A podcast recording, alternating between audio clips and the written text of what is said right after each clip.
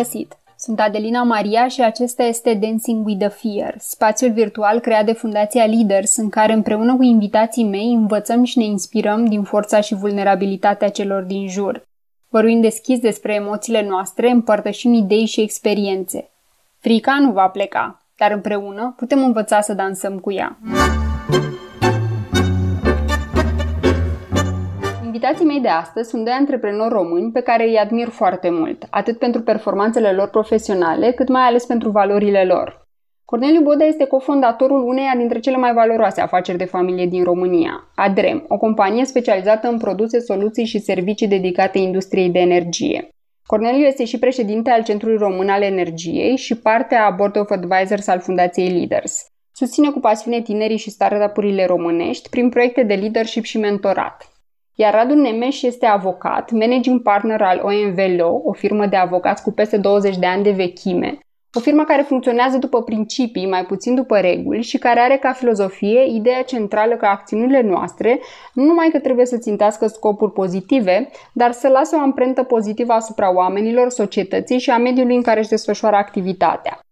Veți asculta o conversație sinceră, plină de armonie în idei și valori, despre darurile pe care ni le oferă criza, cât de important este să ne cunoaștem și cum ceea ce trăim astăzi ne va ajuta să devenim oamenii de mâine.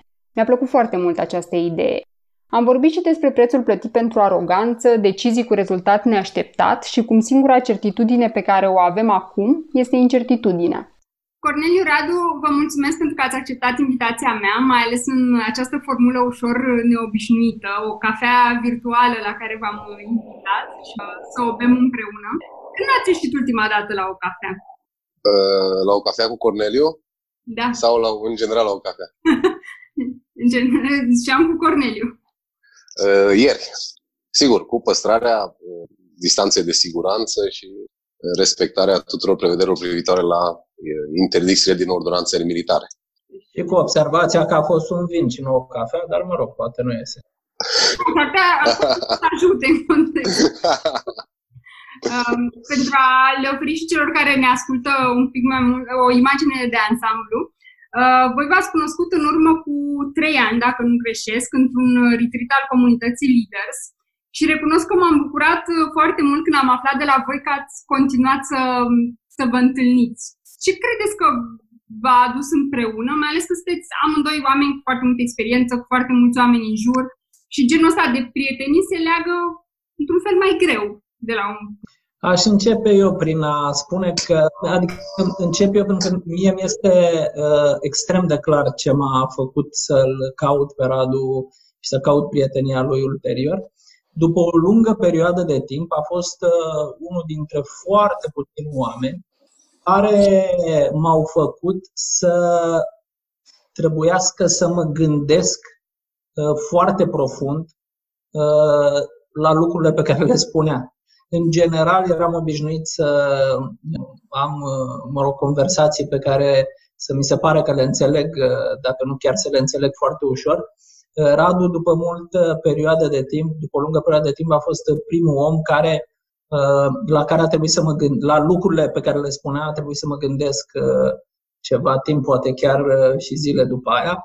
Și asta mi s-a părut foarte challenging intelectual vorbind. Și trebuie să recunosc că după, iată, nu știu, trei ani ai spus tu, probabil că sunt trei ani, continuă să facă lucrul ăsta. Adică conversațiile cu, cu el sunt de foarte multe ori revelatoare pentru mine. Nu, poate nu de fiecare dată, dar de foarte multe ori atunci când întâlnim descoper lucruri sau mi se pare că sunt lucruri pe care uh, le știam și nu mi erau foarte clare, sau îmi dă de gândit și îmi deschide foarte multe orizonturi. Asta a fost pornirea mea. Bine, din punctul meu de vedere, lucrurile stau la fel. Uh, ba mai mult, uh, eu cumva în Corneliu văd nu numai un prieten, dar văd și un mentor pentru că uh, nu există zi în care să ne vedem și să nu învăț ceva.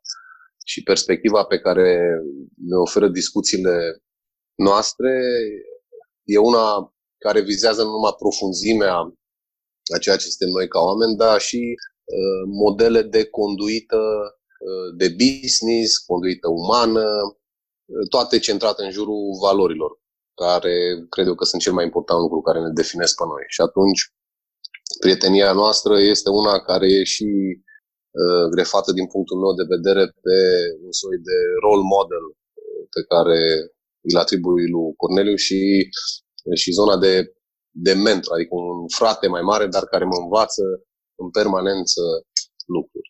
Și fără să fiu indiscretă, poate ați putea împărtăși cu noi niște lucruri pe care le-ați discutat ieri? Oh, uleu, am discutat multe. Bine, de tema principală a discuției noastre de ieri uh, s-a învârtit în jurul uh, unor uh, asumții pe care le-am făcut noi, unor scenarii despre uh, ce înseamnă viața noastră post-COVID. Din punct de vedere al comportamentelor noastre, din punct de vedere al businessurilor noastre, uh, al umanității, impactul pe care îl are uh, criza prin care trecem acum asupra conduitelor uh, de consumatori, de uh, ființe sociale, firea noastră gregară. Adică discuția au fost uh, una, zice, și cu tente filozofice. A plăcută. Înseamnă că v-ați antrenat fix pentru conversația de astăzi, că despre asta aș vrea să vorbim, despre cum va arăta viața noastră după COVID. Și ziceai, Corneliu, că de fiecare dată Radu te te provoacă să te gândești mai profund la, la niște idei. Cum vezi tu că va arăta viața sau poate deja s-a transformat? Înainte de a, de a mă răspunde direct întrebării tale, aș vrea și eu să spun că, uite, exact despre discuția noastră foarte plăcută de altfel de ieri seara, eu am descoperit un lucru foarte important. Îi spuneam lui Radu ieri că uh, mă simt cumva în aceste momente, pline de stres de altfel și de, de criză, uh, mai liniștit, mai calm, mai stăpân pe situație decât înainte. Și asta se transferă inclusiv în faptul că, de exemplu, dorm mult mai bine decât o făceam înainte. Și m-am întrebat de ce. Discutând cu el, chiar în timpul discuției, am, uh, am descoperit un lucru. Uh, faptul că eu ajunsesem într-o criză, eu personal, uh, legată de activitatea mea la companie anterior acestei.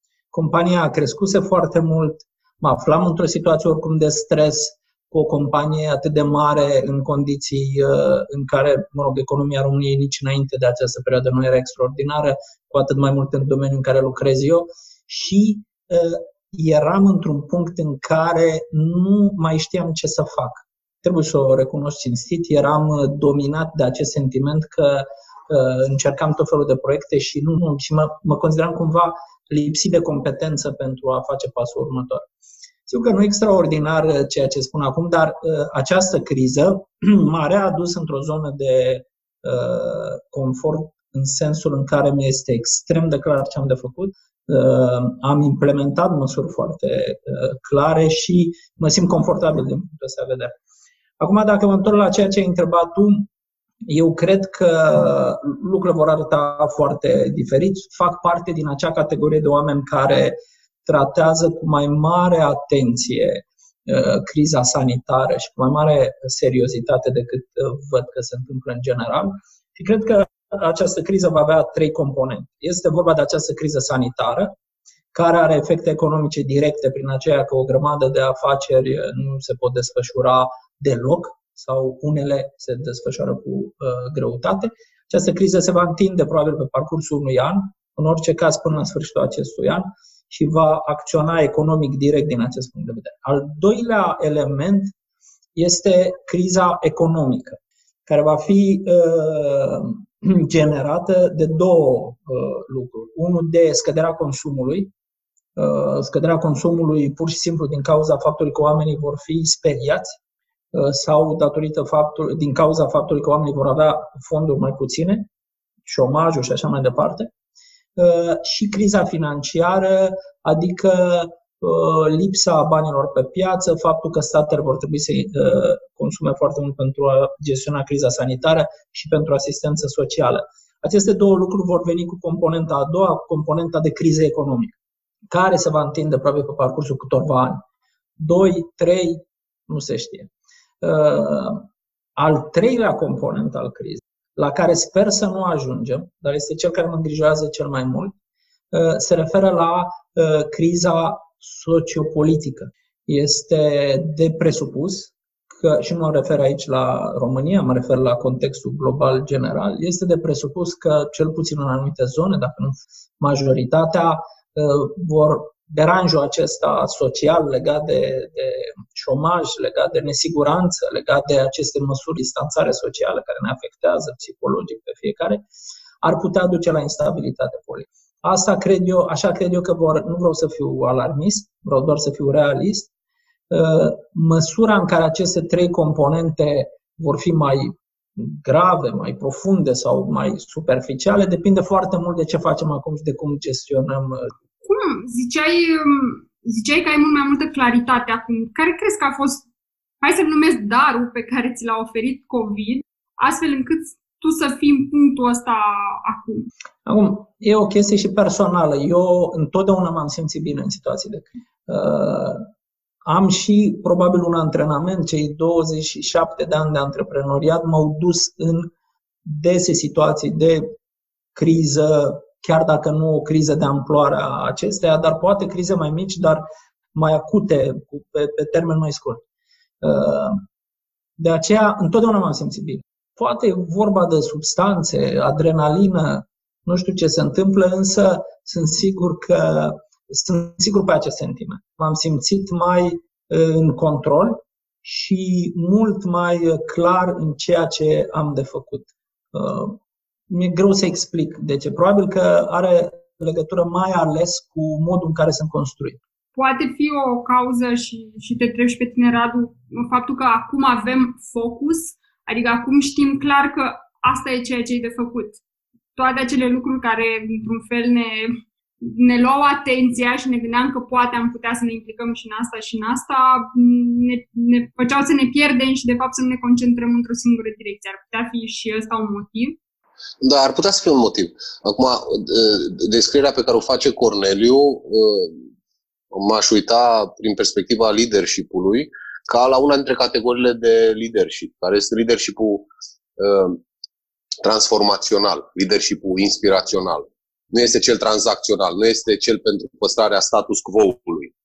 Pentru că ce spune Corneliu ca manifestare și starea de confort pe care o resimte în criză, care mi-e specifică și mie, cumva, nu atât uh, de confort, cât de oportunitate și de provocare, este specifică liderului inspirațional, cel transformațional, versus leadership-ul de tip tranzacțional în care uh, tot timpul acționăm în teamă, negociem uh, fiecare dintre lucrurile pe care le facem în așa fel încât să nu shake the boat. Ăsta este, criza scoate la iveală în oamenii care au tiparul ăsta, scoate la iveală exact acele caractere care au curajul să shake the boat. Adică să-și asume furtuna, să meargă înainte, să dea și starea de confort pe care o resimte Cornel, pentru că ăsta e profilul lui. Inspirațional uh, și transformațional. Și cred că, de fapt, acum că toată lumea vorbește despre ideea de leadership și leadership este ceea ce lipsește, noi vedem în, uh, în jurul nostru tot felul de modele uh, apreciind, dacă, dacă vrem așa, modul în care interacționează cu starea de stres în care se află la diverse, fie state, fie organizații, fie în relații chiar personale. Și cu adevărat, acum ne cam dăm, ne cam dăm nota caracterelor noastre. Și cred că uh, profilul, de, uh, profilul ăsta de lider este cel care face diferența între reușita sau nereușita uh, business-ului. Sigur, transformarea lui în ceva nou, poate, într-o nouă uh, formulă, într-o nouă entitate, uh, dar cu asumarea, uh, cu asumarea tuturor consecințelor pe care le presupune, pe care le presupune acțiunea uh, de leadership, adică implementarea unei decizii hotărâte, ferme, care să transforme uh, și să se adapteze noilor situații. Adică, cred că, de fapt, Corneliu, ce descria Corneliu este ceea ce ne trebuie în clipele astea. Altfel, a conserva un status quo care oricum era um, extrem de, de volatil din punct de vedere al valorilor, pentru că fie vorba între noi uh, trei și cine o să mai asculte podcastul ăsta, uh, trăiam într-o societate, trăim într-o societate, trăiam într-o societate a căror valori cumva erau uh, pervertite după niște criterii pervertite de altcineva care era plătit sau dintr-o credință sau o dorință de control, ne făcea să mergem cu toți într-un narativ care era împotriva firii și naturii noastre umane, care e mai degrabă spre solidaritate, spre uh, înțelegere, spre ajutor, spre trăsături profund umane. Și atunci, de acord că uh, ceea ce spune Corneliu că îi se potrivește și este el, uh, cred că de fapt asta ne trebuie tuturor. S-a vorbit foarte mult uh, apropo de solidaritate, de a face lucrurile împreună și că, de fapt, de asta avem nevoie în momentul ăsta. Uh, cum, cum se pupă cu felul în care am fost noi educați? Că la Leaders și lucrăm foarte mult încă cu, cu liceenii și vedem cum arată educația care îți spune că cumva îți clădești succesul pe baza insuccesului celuilalt și atunci apare această competitivitate care cu care, o, cu care mergem în viață și foarte greu mai scăpăm de ea. Cum facem switch-ul ăsta? Că acum e nevoie de împreună, de solidaritate, dar pe foaie sună bine, în realitate cum, cum facem? Aici sunt optimist. De ce? Uh, desigur că era mai mult declarativ, dar în ultimii, nu știu, 10, poate 15 ani, uh, uh, cum să spun, discuția legată de valori în general și mai ales discuția în jurul tuturor uh, lucrurilor care țin de empatie a devenit foarte prezentă în societate. Uh, este, era și este prezent. Acum, desigur că se vorbea foarte mult despre asta și se făcea destul de puțin. Eu sunt optimist deoarece cred că uh, în acest moment exact asta era nevoie pentru a putea să facem pasul să și aplicăm ceea ce spuneam. Mhm. Dacă te uitai pe orice mediu din ăsta de socializare, observai că, în general, uh, oamenii vorbeau de lucruri frumoase, de valori, de solidaritate, de energie bună, de. Uh, se întâmpla puțin. Poate asta este uh, fix ceea ce lipsea pentru ca noi să, având prezente în noi și cel puțin în comunicarea noastră aceste, aceste lucruri, aceste valori, să trecem și la aplicarea lor. Mie mi este clar că vom depăși această situație și mi este clar că vom face asta prin evoluție. Prin evoluție care nu se va întâmpla la nivelul mecanismelor financiare sau economice, ci se va întâmpla la nivelul uh, nostru al, uh, al valorilor umane. Vom găsi Uh, solidaritatea necesară. Întrebarea se pune, o vom găsi suficient de repede pentru a trece ușor sau avem nevoie de un șoc mai important pentru a putea trezi lucrurile astea în noi, uh, a le trezi în sensul de a aplica, nu de a vorbi despre ele, pentru că o făceam deja. Dar e bine că o făceam, pentru că sunt valori prezente. Uh, tu cum vezi, Radu? Uh, văd că vorbim despre valori și despre leadership, văd uh, la fel un, un soi de pas spre autenticitate.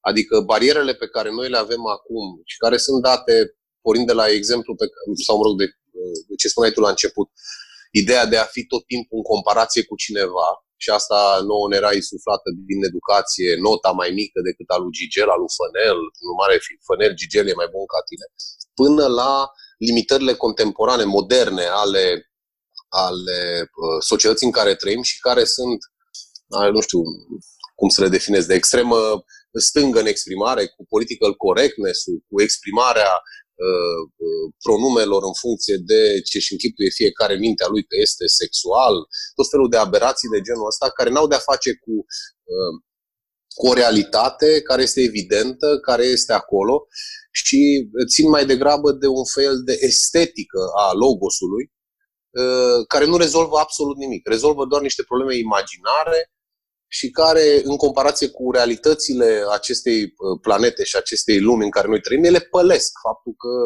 uh, cineva care în mintea lui se vede de un sex ambigu, neutru și nu știu ce, și din asta se iscă o poveste, este o energie consumată inutil, în defavoarea altor cauze care sunt Uh, reale și concrete, cum ar fi în, același, în aceeași țară unde se vorbește despre aceste uh, lucruri, sunt oameni care nu au acces la uh, toaletă în casă.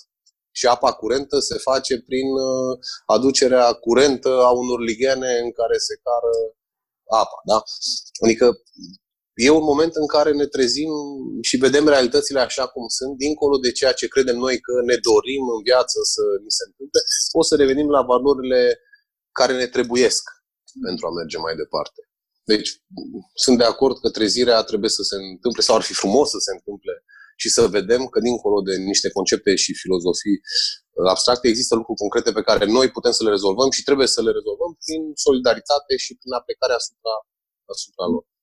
Îmi pare bine că ai menționat autenticitatea pentru că pe Cornelu cred că știu de mai mult timp și de fiecare dată în discursurile tale la Leaders ai vorbit despre autenticitate și mm, din punctul meu de vedere, mai ales acum, e o nevoie foarte mare de autenticitate. În același timp, cred că uneori o criză te poate împinge și către compromisuri.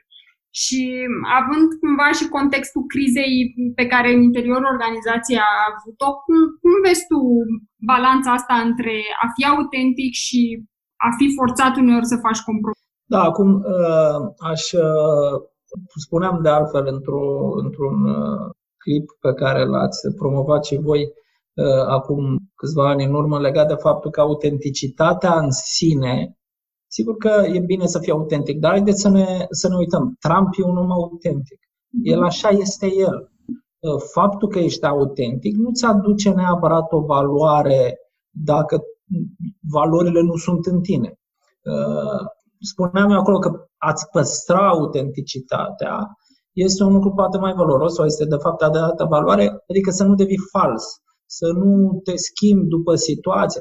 Cred că în momentele astea de, de criză sunt cele care te încearcă în, uh, în legătură cu lucrul ăsta, pentru că uh, se presupune că dacă ai avut anumite rezultate, ai anumite calități, dacă rezultatele tale sunt aliniate cu ceea ce noi așa filozofic numim bine și bun, uh, atunci valorile tale sunt corecte și astea, astea sunt ingredientele pentru a fi un om autentic și această autenticitate să reprezinte și o valoare. Uh, desigur că în astfel de momente de criză uh, îți sunt încercate valori. Uh, o să vă dau un exemplu la mine. Eu spun că principala mea grijă și preocupare este pentru oamenii cu care lucrez. Desigur că această grijă și preocupare este puternic încercată, deoarece este previzibil sau posibil ca în viitor să trebuiască să iau măsuri care să vizeze reducerea numărului de angajați. Este o posibilitate. Nu spun că se va întâmpla. Uh, e un caz în care ți se încearcă foarte puternic această valoare în care crezi. Și este câteodată ușor de spus, greu de făcut să fii, să rămâi autentic, să rămâi uh, credincios valorilor uh, tale. Uh, cu toate astea, eu mă simt confortabil. Uh, simt pe măsură ce acționez și pe măsură ce am luat uh, deja niște decizii că îmi, uh, desigur că sunt un om de afaceri, că trebuie să iau deciziile corecte pentru majoritatea angajaților mei, trebuie să conserv în primul rând businessul, în așa fel încât să îi pot pune la adăpost de riscuri pe cât mai mulți dintre angajați și asta poate să însemne la un dat inclusiv nevoia de a restrânge numărul lor. Uh, deci e un exemplu în care uh, autenticitatea ți este pusă la încercare. Cred de altfel că majoritatea liderilor, uh, gândiți-vă că sunt lideri mult mai importanți decât mine și prin poziția lor, dar și prin statura lor, oameni care conduc țări, nu așa, și care vor fi de asemenea puși, poate mai mult fiind politicieni, unii dintre ei, la încercare uh, în uh, lupta asta între ceea ce pretind, ceea ce spun, ceea ce au spus, lucruri în care poate chiar cred sau vi se pare că uh, cred, și ceea ce urmează să fac. E un moment dificil, de aceea autenticitatea și modul în care îți conserv valorile va fi definitoriu pentru această perioadă de criză. Ce bine că ai menționat asta, că um, apropo de incertitudinea cu care ne confruntăm în momentul ăsta și faptul că da, avem șansa, dacă o putem numi șansă, să trăim o bucată de istorie și oricum ne-am gândit, e cel mai probabil vom fi, vom fi în niște cărți de istorie și comportamentele pe care le avem astăzi, sigur, depinde ierarhic unde suntem și cât de vizibile sunt, dar vor fi, vor fi analizate mai târziu. În același timp, întorcându-mă la incertitudine și văzându-mă pe, pe voi, recunosc foarte stăpân pe voi și pe deciziile pe care le-ați luat, um, e clar că oricât de mult, ați, mult know-how ați avea și experiență, e și foarte posibil să, să greșiți, să nu vedeți acum ceva ce mâine se poate schimba. Și curioasă cum, cum gestionați voi asta, voi, voi, voi cu oamenii pe care îi conduceți. Sigur, există diverse niveluri de organizații. Nu suntem noi comparabili cu organizația pe care o conduce Corneliu, dar pattern-urile cred că se regăsesc. Eu ce observ sau ce cred că și aș continua ideea lui Corneliu în, în sensul ăsta, ce cred că ne caracterizează acum este, dacă vreți, un anumit tip de gândire care este non-binară, așa sau așa, ci este o gândire, o gândire nuanțată, care nu ar însemna neapărat o abdicare de la valori, ci înseamnă o, o încercare de a găsi uh, soluții altele decât cele alb sau negre care ar putea părea ca fiind cele evidente.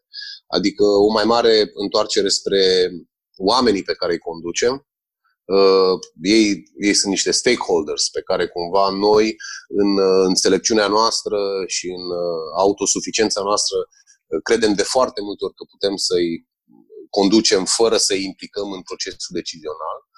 E, acum cred că, că mindset-ul de, în echipele de lucru va fi unul cu mai multă apreciere uh, a tuturor elementelor care ar putea să intervină inclusiv a oamenilor uh, care lucrează în echipă, inclusiv a clienților care trebuie consultați și să ne adaptăm uh, toate uh, conduitele, repet, congruente cu valorile noastre, la mai mulți factori. Sigur că asta se poate face doar dacă noi, în, în, în setul de valori pe care le avem, suntem extrem de congruenți. Dacă suntem congruenți și simțim că facem ceea ce e bine, atunci putem să avem siguranța că, indiferent cine ar interveni, uh, noi suntem pe drumul pe care trebuie să mergem organizațional în viitorul ăsta, dar implicarea și responsabilitatea, cumva, mi se arată uh, tot mai mult în perioada asta, trebuie să fie a tuturor. Adică nu poate să fie doar pe umerii CEO-ului sau proprietarului companiei, ci trebuie să fie pe, și pe umărul sau pe umerii celor care Uh, la sfârșitul zilei, când se termină programul, ei pleacă acasă și își văd de viață, versus antreprenorul care pleacă cu problemele acasă și se gândește și mâine ce fac cu clienții și mâine ce fac cu alea. Deci, cumva, plaja, uh, dar asta este un ajutor.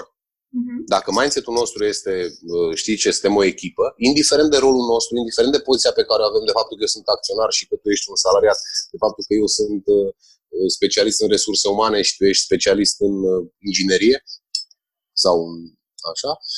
Uh, fiecare putem să aducem o contribuție. Iar contribuția asta nu este binară, uh, în sensul de, bă, e jobul meu, job description și asta fac. Pentru că s-ar putea contribuția ta să poată să exceadă acelor, acelor limite. Și atunci, tipul de gândire binară m-ar pune în postura să zic, băi, te plătesc pe, cu niște bani, tu trebuie să faci chestia asta, uh, therefore suntem încheiați. Nu. Trebuie să facem mai mult, trebuie să contribuim mai mult și să ne scoatem la iveală cei mai buni din noi, încă o dată cu prezervarea acelor set de valori congruente care să nu, să nu ne duc așa dinspre drumul nostru înspre, înspre altceva, nu știu. Practic e acea solidaritate și împreună despre care vorbeam mai devreme, care se aplică și exact. echipelor la nivel, la nivel social. Exact. exact. exact. Și îmi pare, îmi pare bine că, că ai vorbit despre lucrul ăsta, că până la urmă rolul ăsta de lider, guru care știe tot și nu îi întreabă pe ceilalți și nu admite că poate să greșească, cred că de fapt acolo ne... siguranța unei decizii nu înseamnă că nu poate fi greșită, ci înseamnă că ai analizat toate informațiile pe care le-ai avut. Uh, Corneliu, tu ce simți că aplici acum în criza asta pe care o trăim, dar cumva ai învățat în alt moment de, într-un alt moment de criză? Da, este, uh, este, și eu mă gândeam la lucrul ăsta și este un uh, lucru fascinant pe care cred că îl experimentăm fiecare dintre noi uh, câteodată. În legătură cu mixul ăsta între experiență, cunoaștere, în primul rând, și bineînțeles că atitudinea joacă și au un rol important. Dar mixul ăsta, nu știu cum să-i spun, aristotelic, între uh, cunoașterea teoretică și cunoașterea practică, uh, pe care uh, ajungi să le amesteci într-un mod uh, pe care nu-l realizezi de-a lungul timpului, este cel care te răsplătește în astfel de momente. Desigur că mi-este greu să spun acum, uite, acel lucru pe care l-am citit sau l-am învățat în timpul MBA-ului sau în atâtea alte lecturi pe care le-am avut. Și celălalt lucru pe care l-am învățat din practică în situația X sau Y în trecut sunt cele care astăzi mă fac să fac decizia în felul ăsta. Este greu să spui asta. Este greu. Dar sentimentul pe care l-am permanent în astfel de, de și care l-aș, l-aș spune că este Uh, vine mascat așa în ceea ce am numit uh, intuitive decision sau uh, știi, simți ca și cum, domne, iau decizii într-un mod intuitiv, simt așa cum îmi vine și ce trebuie În realitate nu este vorba de asta, este vorba de acest mix.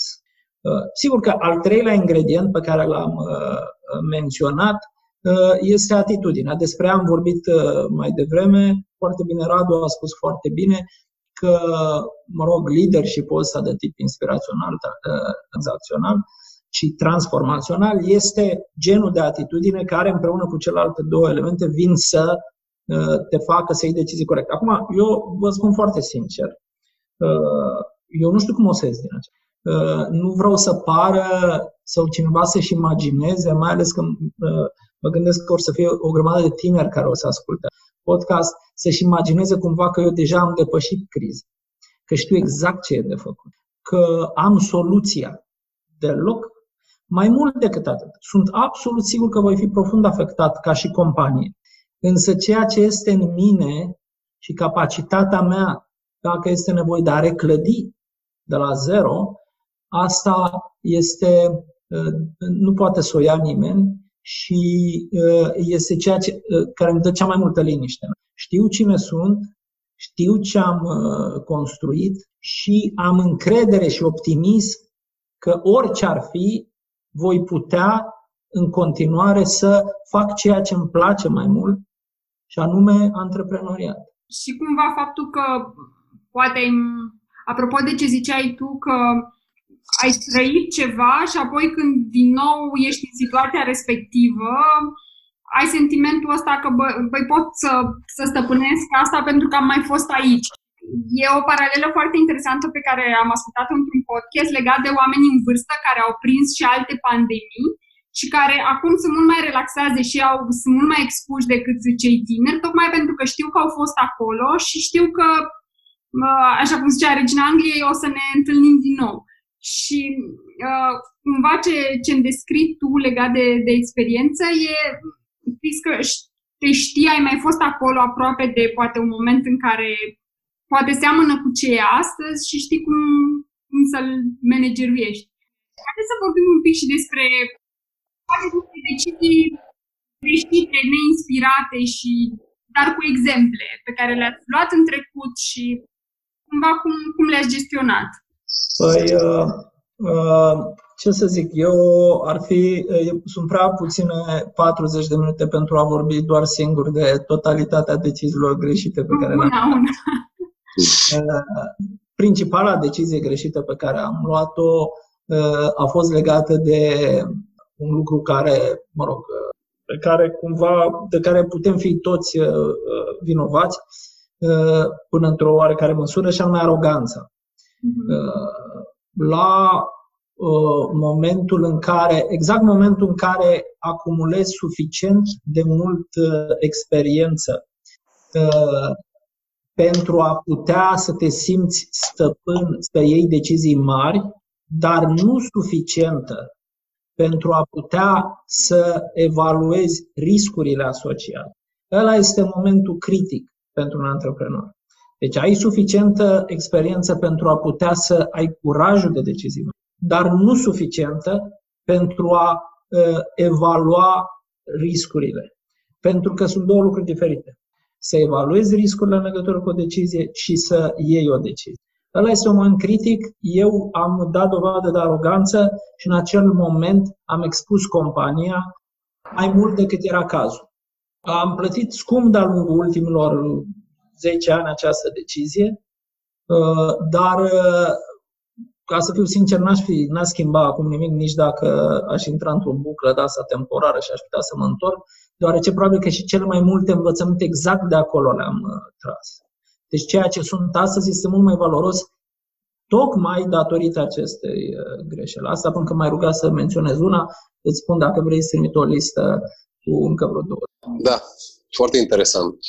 Sigur că Eh, ce am învățat eu eh, de-a lungul timpului e că nu există decizii eh, bune sau rele. Există doar decizii. De fapt, eu chiar cred în filozofia că nu există bine și rău. Există doar întâmplări. Obiective, întâmplări subiective, dar nu există bine sau rău. Ceea ce face experiența, pentru că greșit, acum uitându-ne înapoi, sigur am făcut multe lucruri care puteau fi făcute altfel în mod diferit. Nu știu dacă mai bine, poate mai bine, poate mai rău. Cert e că fiecare din deciziile luate, ele vin cu un set de consecințe. Acum, ce îți dă experiența, îți dă, dacă vrei, ca atunci când tu ești un, un pugilist cu experiență și intri în ring, sigur ești obișnuit să încasezi pumni. Nu îți garantează nimeni că rezultatul, faptul că tu ești obișnuit să iei pumni în ring, va fi că vei câștiga lupta pentru că adversarul de, de, de astăzi, chiar dacă te-ai mai luptat cu el în trecut, este un alt adversar, care între timp evoluează. Deci, cumva ce putem noi să facem este doar uh, să luăm fiecare decizie uh, cu încrederea de care vorbea Corneliu, că avem toate datele uh, subiective și obiective pe care ne putem baza când luăm decizia asta, că rezultatul de foarte multe ori ține de factori care exced uh, puterii noastre de înțelegere sau de control și atunci uh, alegi să faci un lucru, decizi uh, ceva, implementezi ceva în organizație sau în viața ta personală, uh, doar cu încredere că ai luat decizia potrivită în momentul ăla, pe care s-ar putea peste două zile să o fi luat altfel sau în urmă cu o săptămână. Și culmea, ce am constatat eu, este că indiferent câtă experiență ai avea în luarea unor decizii, indiferent cât de mulți oameni ar fi implicați în decizie, indiferent cât de multe grafice ai avea, cât de multe proiecții și cât de multă experiență în spate, șansele uh, să iei o decizie bună sau același tip de decizie sunt doar șanse. Nimic nu garantează că dacă ai făcut de 10 ori un lucru, data viitoare, a 11 oară, tu îl vei face bine uh, sau altfel sau nu știu. S-ar putea să-l faci tot la fel, Sigur, va fi un pumn în plus, poate, sau va putea fi o victorie, asta ține și de noroc, dar până la urmă trebuie doar să fii împăcat că ești pe drumul, pe drumul tău, cu bune și cu rele, cum se întâmplă, cu fapte de viață. Cu... Adică ce vreau să spun este că experiența nu-ți garantează că vei face pe viitor lucrul la mai bine. Îți crește doar șansa să ai mai multă anduranță la incertitudine, să ai mai mult uh, succes. Dar doar șansa să crește, nu se garantează nimeni rezultat. Și de multe ori ce am observat este că ne pierdem foarte mult timp, în special în, uh, în organizații, dar și în viață, conceptualizând o fază incipientă a proiectului, în loc să evoluăm uh, mai repede spre un posibil rezultat, noi încercăm să, să facem un produs incipient sau să luăm decizia cea mai bună, luând în considerare atâtea lucruri care la un moment dat pot să fie nerelevante, doar pentru a avea noi confortul că luăm decizia cea mai bună. Și de cele mai multe ori timpul ăla e un timp pierdut. De fapt, decizia luată așa cum e ea trebuie luată și adaptată pe parcurs. Principiul uh, minimum viable product. Ziceai Vedem noi ce o să iasă. Ziceai tu la un moment dat într-un uh, interviu și mi-am notat ideea asta, că trebuie să ne asumăm greșelile pe care, um, pe care urmează să le, să le facem și să nu ne judecăm dur pentru că oricum o vor face alții și cumva gândindu-mă la ce trăim acum și și eu recunosc că simt așa o stare de, de relaxare în toată nebunia asta și cred că vine și de la faptul că nu mai avem acel timp de care ziceai tu, Radu, să analizăm fiecare lucru înainte să ne apucăm de el și cumva suntem forțați să... Da, for- forțați să... Exact. Nu, sunt perfect, sunt perfect de acord și uh, mențin în continuare ideea. Uh, și pornește de la ce discutam și mai devreme, și anume faptul că tot timpul viața noastră este limitată prin prisma unor standarde care sunt ale altora. Fie de frumusețe în revista Vogue uh, sau Men's Health și Six Pack și așa, fie de oameni de business, se dau tot felul de modele, de Bill Gates, de țiriaci, de, uh, putem să le zicem oricum, care, vă spun eu, sigur că dacă citești cele 50 de cărți pe care citește Bill Gates, nu vei ajunge Bill Gates, vă garantez. Că dacă ar fi așa, mulți dintre cei care astăzi sunt guru motivațional ar fi Bill Gates și nu sunt. Sunt niște prestatori de servicii care câștigă bani din vânzarea de bilete la spectacol. Deci nu are legătură cu asta, are legătură cu mult mai multe, cu mult mai multe aspecte. Și atunci, până la urmă, de ce să stau să respect niște standarde când sunt ale altora, în loc să mă uit la mine și să fiu de acord cu teoria uh, că singurul care poate să-și fixeze limitele și să fie congruent cu ele, nu spun bune rele, spun limitele proprii, suntem noi înșine. Și dacă eu sunt mulțumit și sunt ok și sunt împăcat și congruent și acasă dorm bine și sunt relaxat, în jurul meu poate să există o armată de oameni care să mă judece, să spună că nu mă înțeleg, că ei ar făcut altfel, că nu sunt în conformitate cu standardul X, Y sau Z, fie el uh, frumusețe sau zonă de estetică, fie el uh, împlinire personală sau socială sau financiară sau ori de care. Cred că e un proces pentru a ajunge la acest echilibru pe care, pe care îl descrii, dar în același timp acest moment pe care îl trăim acum și timpul pe care l-am primit într-un fel, uh, cred că ne duce un pic către esența noastră și aș vrea să povestiți un pic ce, ce simțiți că, nu știu, ce a devenit esență pentru voi în ultima lună și a început pandemia. Da, eu simt, am simțit extrem de multe, multe lucruri în această perioadă și sunt sigur că cu toții, și asta este un lucru de care trebuie să ne bucurăm, am avut ocazia de a experimenta, de a, de a face puțină introspecție, mhm. ceea ce întotdeauna face bine. Eu personal cred că e o perioadă extrem de bună pentru a învăța. Desigur că să înveți uh, are legătură și cu experiența trecută pe care o ai și cu dimensiunea acestei experiențe. Adică, uh, cu atât mai mult ai acumulat deja experiență, cu atât mai multe probabil că ai de învățat. Un exemplu este legat de aroganță. Uh, mi-a fost dat în aceste perioade, două exemple, o să dau legat de, și să răspund la întrebarea ta, legat de aroganță.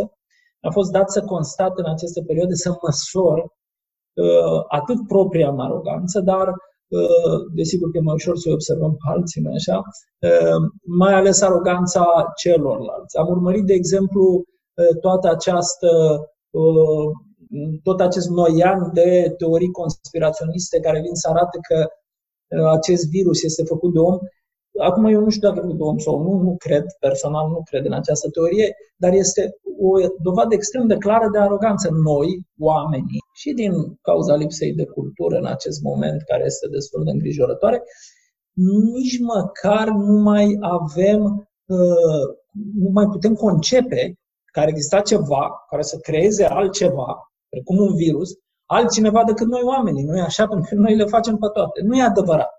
Noi nu ne-am făcut pe noi, nici acest univers și nici virusii care au fost mult, mult, mult miliarde de ani înaintea noastră pe această planetă. Al doilea lucru pe care vreau să-l menționez, uh, care pentru mine a căpătat o altă valoare în această perioadă, este ceea ce se numește ex, uh, expertise competența.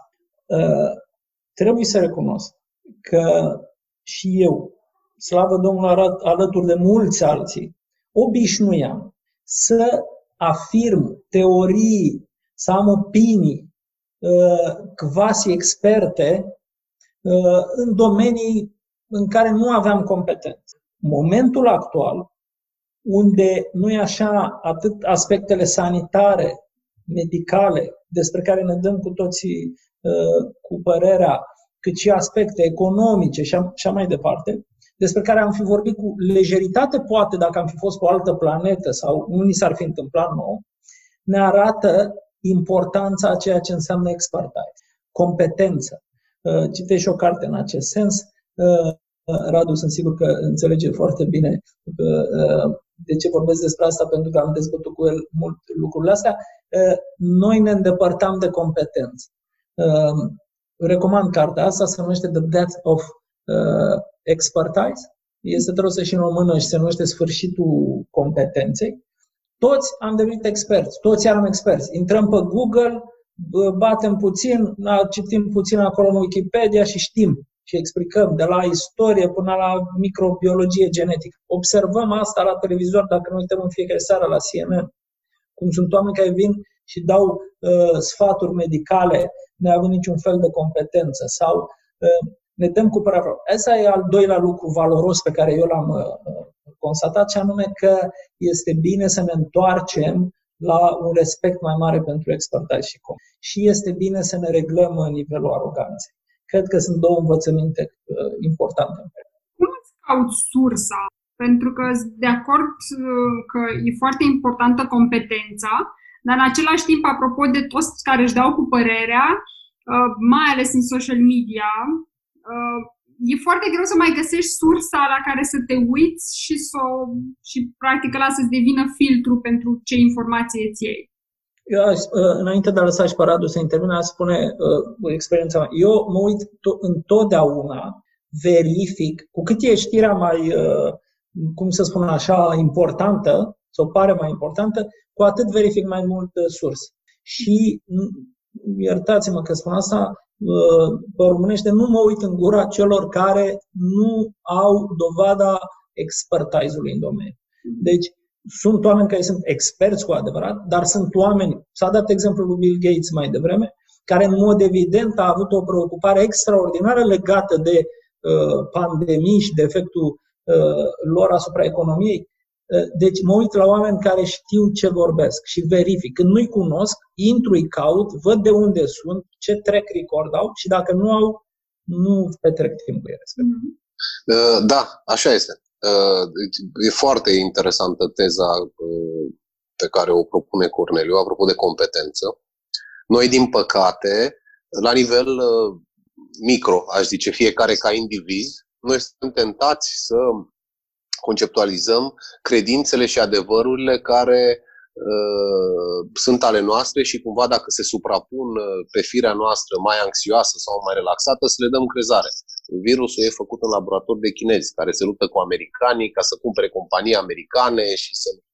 Adevărul poate să fie oricare. Și ăsta e la nivel micro. Da? Modul în care ne influențează uh, social media pe fondul generalizat a unei, unei stări de stres și în care tendința noastră este să intrăm în lucruri uh, și să comentăm lucruri, că înainte era așa, fotbal, sex și femei. Toți bărbații, ăsta era și se pricepeau la chestia.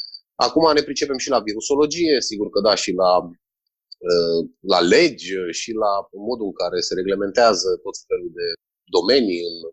A, așa funcționăm.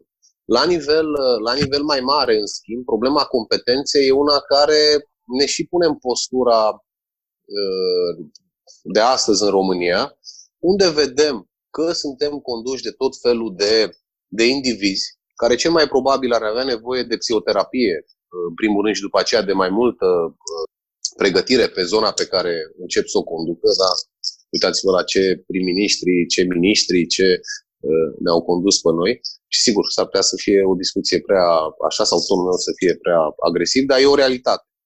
Uh, există un studiu făcut de niște cercetători, se cheamă efectul de Dunning-Kruger.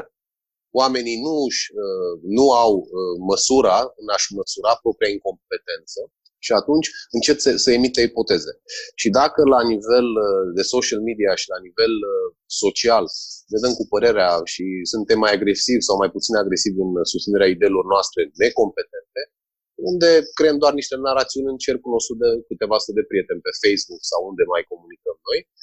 La nivel de țară și la nivel de, uh, de țări, de economie, politică globală, observăm uh, fenomenul ăsta cu mai mare temere. Pentru că oamenii care ne conduc, dacă manifestă în mod clar uh, genul ăsta de trăsături, ei, uh, dincolo de faptul că râdem de ei, de râdem de Trump, de câte greșeli face sau de greșelile gramaticale ale Vioricăi Dăncilă sau ce vreți voi, uh, se arată un, un fenomen destul de grav. Nu numai că lipsește competența, dar au și putere. Și atunci tot ce se întâmplă, într-un fel sau altul, devine subsecvent acestui gen de narrativ. Adică o persoană care nici nu e competentă, uneori nici nu e carismatică, uh, ajunge să aibă frâiele unei țări, rezultatul nu poate să fie decât unul pe măsură. Nu are cum să iasă din așa ceva, așa, pentru că oamenii ăștia oricum nu ascultă părerea altora, ei fiind supracompetenți. Deci lucrurile pot să capete un accent de gravitate destul de mare și, uh, pornind de la ideea COVID-ului și ce ne învață COVID-ul, eu zic că dacă am reușit să ajungem la această, acest tip de bun simț care ne lipsește, păi gândiți-vă la următorul scenariu. Și eu am observat că este asta și în, în organizații, de altfel se și studiază în managementul resursei umane. De regulă, calitățile care te fac să ajungi să promovezi în cadrul unei organizații nu sunt calități de leadership, sunt calități de performanță profesională pentru a ajunge într-o poziție de leadership și de coordonare, îți trebuie un set de alte atribuții, de alte competențe, de alte skill-uri pe care tu trebuie să le înveți. De cele mai multe ori, noi uh, suprapunem uh, această evoluție a noastră profesională cu niște competențe implicite care ne lipsesc. Și, prin urmare, ajungem să fim niște conducători nepregătiți sau slab pregătiți, ajungem să fim niște șefi de echipă uh, nepregătiți sau slab pregătiți, șefi de partide nepregătiți sau slab pregătiți, șefi de guverne nepregătiți sau slab pregătiți. Și de aici încolo, cum să zic, din melanjul ăsta nu poate să iasă nicicum raiul pe pământ sau uh, un stat puternic sau uh, funcțional sau organizații funcționale nedefectuoase, ne...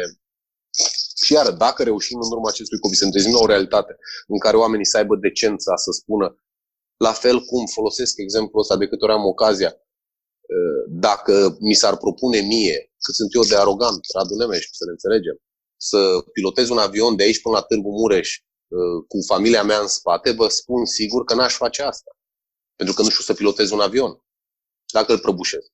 Prin urmare, raționamentul ăsta de ce nu se aplică când mi se dă pe, pe, pe mână frâiele unei țări, mi se dau pe mână frâiele unui minister? Că e același lucru da? păstrând proporțiile. Mai ales că, sau nu, poate să fie și mai grav, că nu mor 5 uh, membri ai familiei, ci pot să moară 50 de oameni sau 500 de mii de oameni în urma deciziilor mele. Deci e un gen de raționament pe care noi ar trebui să-l facem mai des și să nu picăm în capcana uh, judecății pe care am observat-o, din păcate, la mulți oameni, un fel de, eu i-am spus, asemănător sindromului Stockholm, în care noi, captivi fiind de carisma unor uh, indivizi de genul Trump sau alții, noi începem să nu mai vedem uh, minusurile și să nu mai apreciem uh, acel set de valori pe care trebuie să aibă un lider. Și da, da, e om de afaceri și nu mai știe. Păi da, da, dacă te uiți puțin să vezi ce gen de om de afaceri este, sau cum a ajuns acolo. și cum a ajuns acolo, sau da, da, e o femeie bună. Păi sigur că o fie o femeie bună, dar noi nu o judecăm prin prisma faptului că știe să facă de mâncare și își iubește copiii. Noi judecăm prin prisma faptului că știe sau nu să conducă o țară sau un minister sau e băiat bun. Păi e băiat bun că n-a bătut în viața lui pe nimeni, dar asta nu e un criteriu ca să fii secretar de stat sau ministru sau conducător de companie. Deci cumva o reîntoarcere la un set de, uh, de valori trebuie făcută. Și mai ales în momentele astea, practic, acele lipsuri despre care vorbeai tu se văd mult mai, mult mai bine și devin mult mai grave acum decât poate se vedeau acum câteva luni când apele erau relativ mai, mai liniștite. Da, da, da sau nu. Nu-mi dau seama dacă sunt mai vizibile, că acum noi, uh, fiind în stres, în general, fiind în stres, chiar dacă nu-l conștientizăm, uh, s-ar putea să nu mai fim atenți la micile derapaje pe care putea să-l aibă. Nu mă gândeam să vedem noi, ci la de decizie pe care o, o iei tu ca om în poziția respectivă. Așa e. Așa ca, e. ca rezultat. Uh, de ce vă e frică zilele astea? Că ați vorbit foarte mult despre cum experiența vă ajută să, să stăpâniți lucrurile și să fiți într-un oareșcare cont. Dar sunt curioasă dacă există și frică în toate, toată povestea asta. Nu că există frică. În primul rând mă tem de virus. Uh, vorba unui prieten uh, Radu știe despre cine vorbesc, care spune, bă, noi în primul rând trebuie să scăpăm de virus, până vedem ce facem. E un sfat bun.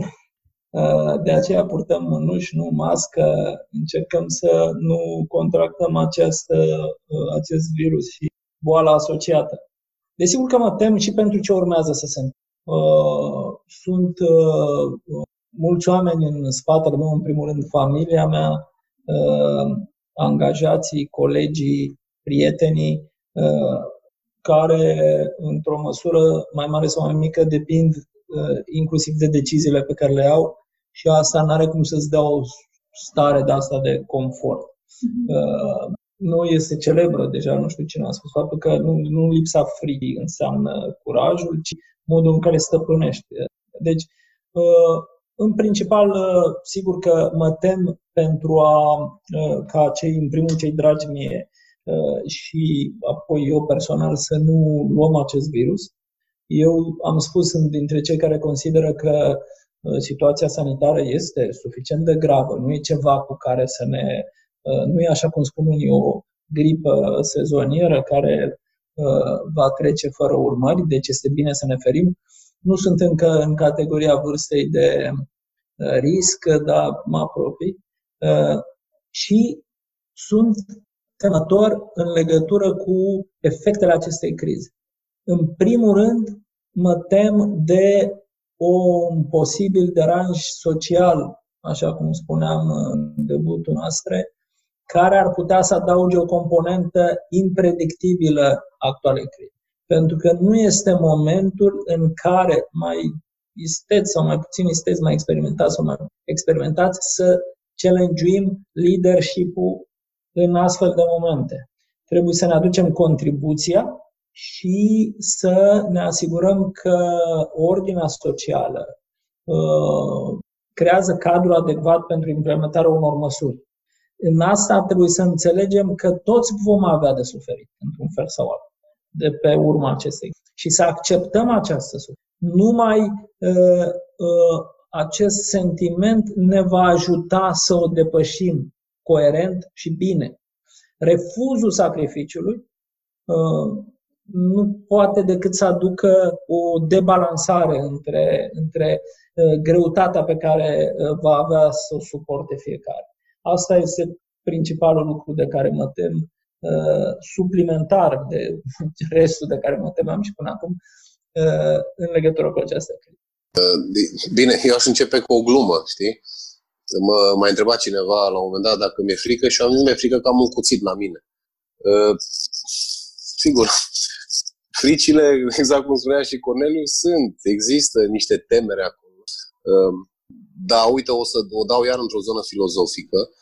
Ehm, mie mi-e teamă că, că nu o să învățăm foarte multe din criza asta. De fapt, aici ai problema pe care o am. Și accept cu sănătate faptul că s-ar putea să ne reîntoarcem la vechi metehne pentru că ni se potrivesc sau pentru că sunt prea old habits ca să dai uh, sun. Uh, dar mi-e teamă că uh, nu vedem uh, chestia asta ca pe o binecuvântare, să facem introspecție, cum spunea și Corneliu mai devreme, să ne uităm la noi înșine, să vedem cum putem fi mai buni, cum modificăm amprenta noastră în societate, în familie, în așa. Uh, ci că, de fapt, ne-am luat un soi de mini-vacanță uh, în care așteptăm, uh, criticând, că nu e așa, e foarte ușor, nefiind la butoane, să critici pe cei care au decizii. De fapt, am constatat în viață, toții cred, că suntem înconjurați, nu noi neapărat, dar oamenii care fac lucruri sunt înconjurați de o sumedenie de oameni care le explică cum acel lucru nu se poate face, că e imposibil, că e o prostie, că e o stupizenie și cu toate astea noi facem lucrurile, ele produc rezultate. E, e, așa sunt oamenii. Deci, mi-e teamă că, revin la idee, că suntem într-un soi de mini-vacanță în care sperăm ca statul și ceilalți, patronii, decidenții să-și asume, noi criticând pe de partea cealaltă deciziile și opunând așa un fel de, de contră-liberală, anti-establishment în care contestăm formal fiecare decizie, am văzut asta și la noi la avocați, emit tot, emit tot felul de opinii. folositoare într-un cer de filozofie juridică cu privire la cine are competența să emită și legalitatea devine așa o noțiune care nu mai are, realitate, nu mai are legătură cu realitatea. Și că sperăm, într-o formă de negare pe care nu recunoaște, că nu se va schimba nimic. Că o să fie această mini-vacanță, după care o să reintrăm în normal. Și bă, vorbeam și cu Corneliu chestia asta zilele trecute. Post-criza 2008, criza financiară, 80% dintre companii nu și-au mai revenit. Nu au mai și-au fi revenit într-o altă formă sau au dispărut. 80% din companii. E, acum multiplicând cu uh, ce se vede astăzi și riscul de sănătate, de riscul financiar și toate efectele care se vor duce așa de val uh, în timp, uh, s-ar putea să fie mult, mult, mult, mult, mult mai rău. Deci, cam atât despre fricile pe care le-am Apropo de pierderile pe care fiecare dintre noi le avem, le avem într-un fel zilele astea, uh, citisem într-o carte de-a lui Seth Godin că adevărata durere a plății vine în momentul în care speri. Speri într-un anumit rezultat. Și faptul că ai acea proiecție, apropo de nu se va schimba nimic, o să exact. treaba asta și va fi la fel, tocmai aia s-ar putea să ne dea șocul suprem. Adică acum încă să fim un fel sub control. Uh, eu cumva am ajuns la, la finalul interviului, dar vreau să vă mai provoc să vă puneți unul altuia o întrebare. Corneliu, ce întrebare nu i-am pus lui Radu și ar trebui să păi eu l-aș întreba pe Radu care ar fi esența mesajului pe care el l-ar trimite uh, partenerilor lui, colegilor lui, uh, un mesaj care să uh, ajute la bunăstarea lor psihologică, dar și la uh, depășirea crizei cu, cu cât mai puține daune. Care ar fi esența acestui mesaj? Spre ce ar îndrepta? Ce le-ar spune el? Da, e relativ simplu. De, de altfel e și lucru pe care l-am, l-am spus în momentul în care se declara starea de urgență. Uh, și anume că singurul lucru care este cert astăzi este incertitudinea. Că nu știu exact ce urmează să se întâmple, că nu știm și nu putem să prefigurăm ce vor urma în viitor, dar că am încredere că dacă uh, ne ascultăm unii pe alții, ne sprijinim, uh, ne înțelegem și devenim mai apropiați, șansele noastre să trecem prin vremea asta tulburată uh, sunt mai mari. Și uh, în aceeași măsură, uh, cu promisiunea, uh, dacă vreți, că nimic din ceea ce îmi stă mie în puteri, asumat cumva, indiferent ce ar fi acel lucru, eu sunt dispus să-l fac pentru a face uh, trecerea asta cât mai ușoară uh, cu putință. Cam, cam asta este ceea ce cred că se poate, sau cred eu, am crezut eu, cred eu că se poate face la ora asta. Doar o idee generală despre faptul că suntem aici în continuare, uh, pe, pe orice fel de problemă, și ăsta de altfel este un mesaj pe care l-am adresat și clienților noștri, în care am spus că indiferent de nevoia pe care o au, dincolo de nevoia de servicii juridice și ce contracte avem în derulare, noi suntem aici într-un moment în care putem să-i sprijinim cu orice resursă ar avea ei nevoie. Și cred că asta trebuie să și facem. Acum schimbăm rolurile. Ce, ce nu l-am întrebat pe Corneliu? Uh, uite, e foarte, foarte bună întrebarea asta. Uh, se poate să-i întorc, uh, să întorc lui, că mi se pare foarte bună. Și n-aș vrea să mă chinui să găsesc vreo chestie deșteaptă de întrebat, că întrebarea asta e prea, prea faină. E ok? Eu, Sigur. Eu, E ok, eu care eram pregătit acum să spun orice întrebare mi-ai fi spus, pus, cu excepția astea, eram pregătit să spun, vezi mă, Radu, eu ți-am pus întrebare ușoară. Ce... Acum... Uite cum acționează impreviziunea. Pe principiu da. mi-ai dat greu. Uh, da, eu, uh, esența mesajului meu către, către colegii mei uh, este și va fi în direcția șansei pe care o avem șansa este aceea de a ne pune la încercare și a ne dovedi uh, valorile în care cred. Valorile companiei mele, uh, nu vreau să mă fac de rușine să uit vreuna, dar sunt uh, ambiție, responsabilitate, respect, inovație. dăm, uh, uh, este momentul, este o șansă extraordinară de a le citi și de a spune, bă, uite, acum este momentul să uh, dovedim că noi credem cu adevărat în aceste valori și să le aplicăm, să le arătăm. E o șansă. Indiferent dacă uh, compania noastră va fi mai uh, puternic sau mai puțin uh, uh, lovite de această criză, ceea ce ne-a unit până acum uh, ne va ține în continuare. Și, uh, așa cum am spus, uh, este o șansă deosebită să, să arătăm că tot ceea ce am construit nu a fost o întâmplare, ci este o construcție solidă. Cam asta ar fi esența mesajului. Mulțumesc tare mult uh, și pentru că v-ați provocat cu această întrebare și pentru că ați răspuns uh, invitației de a participa la acest podcast. Recunosc că mie mi-a dat o stare extraordinară de bine, deci cumva din momentul în care v-am, v-am invitat știam că va exista acest echilibru, pentru că după, și după ce am documentat destul de mult conversația noastră de astăzi și pentru că vă știam pe fiecare dintre voi, mi-era clar că aveți foarte multe valori în comun și doar dacă ar fi interesant să vă citiți unul altea profilul de Facebook, așa, să zicem, ultima lună și să vedeți că aveți și foarte multe uh, idei comune, uh, dar în același timp vă și completați extraordinar de, de frumos și mie mi-ați dat în toată o stare de, de bine că m- probabil că în momentul ăsta o să trecem prin momente grele și, și la lider sunt multe momente uh, complicate acum care ne provoacă, dar uh, ce mi-e clar după întâlnirea cu voi este că probabil după un an, doi sau cât o să dureze momentul ăsta,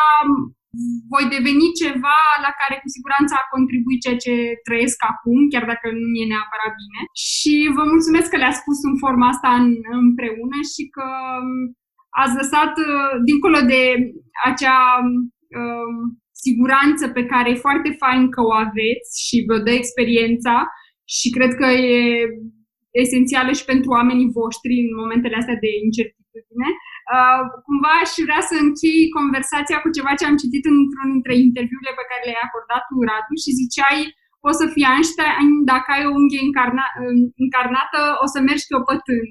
Și cumva, cred că fiecare dintre noi avem o unghie zilele astea, dar e regulă să, să mergem mai greoi, dar cel puțin să vedem o direcție și dacă mergem și împreună, cum ați făcut, atât mai... Mulțumim foarte mult pentru, pentru invitație. Eu mulțumesc foarte mult uh, și pentru șansa de a-l revedea pe Radu. N-am văzut decât uh, aseară. Și uh, vreau să-ți mulțumesc și pentru ție, vouă, Leaders pentru că uh, mi-ați dat uh, șansa să-l cunosc pe Radu și să, să cresc această prietenie foarte frumoasă. Este și datorită vouă. Mulțumesc! Mulțumesc! La fel și aici. Mulțumiri multe!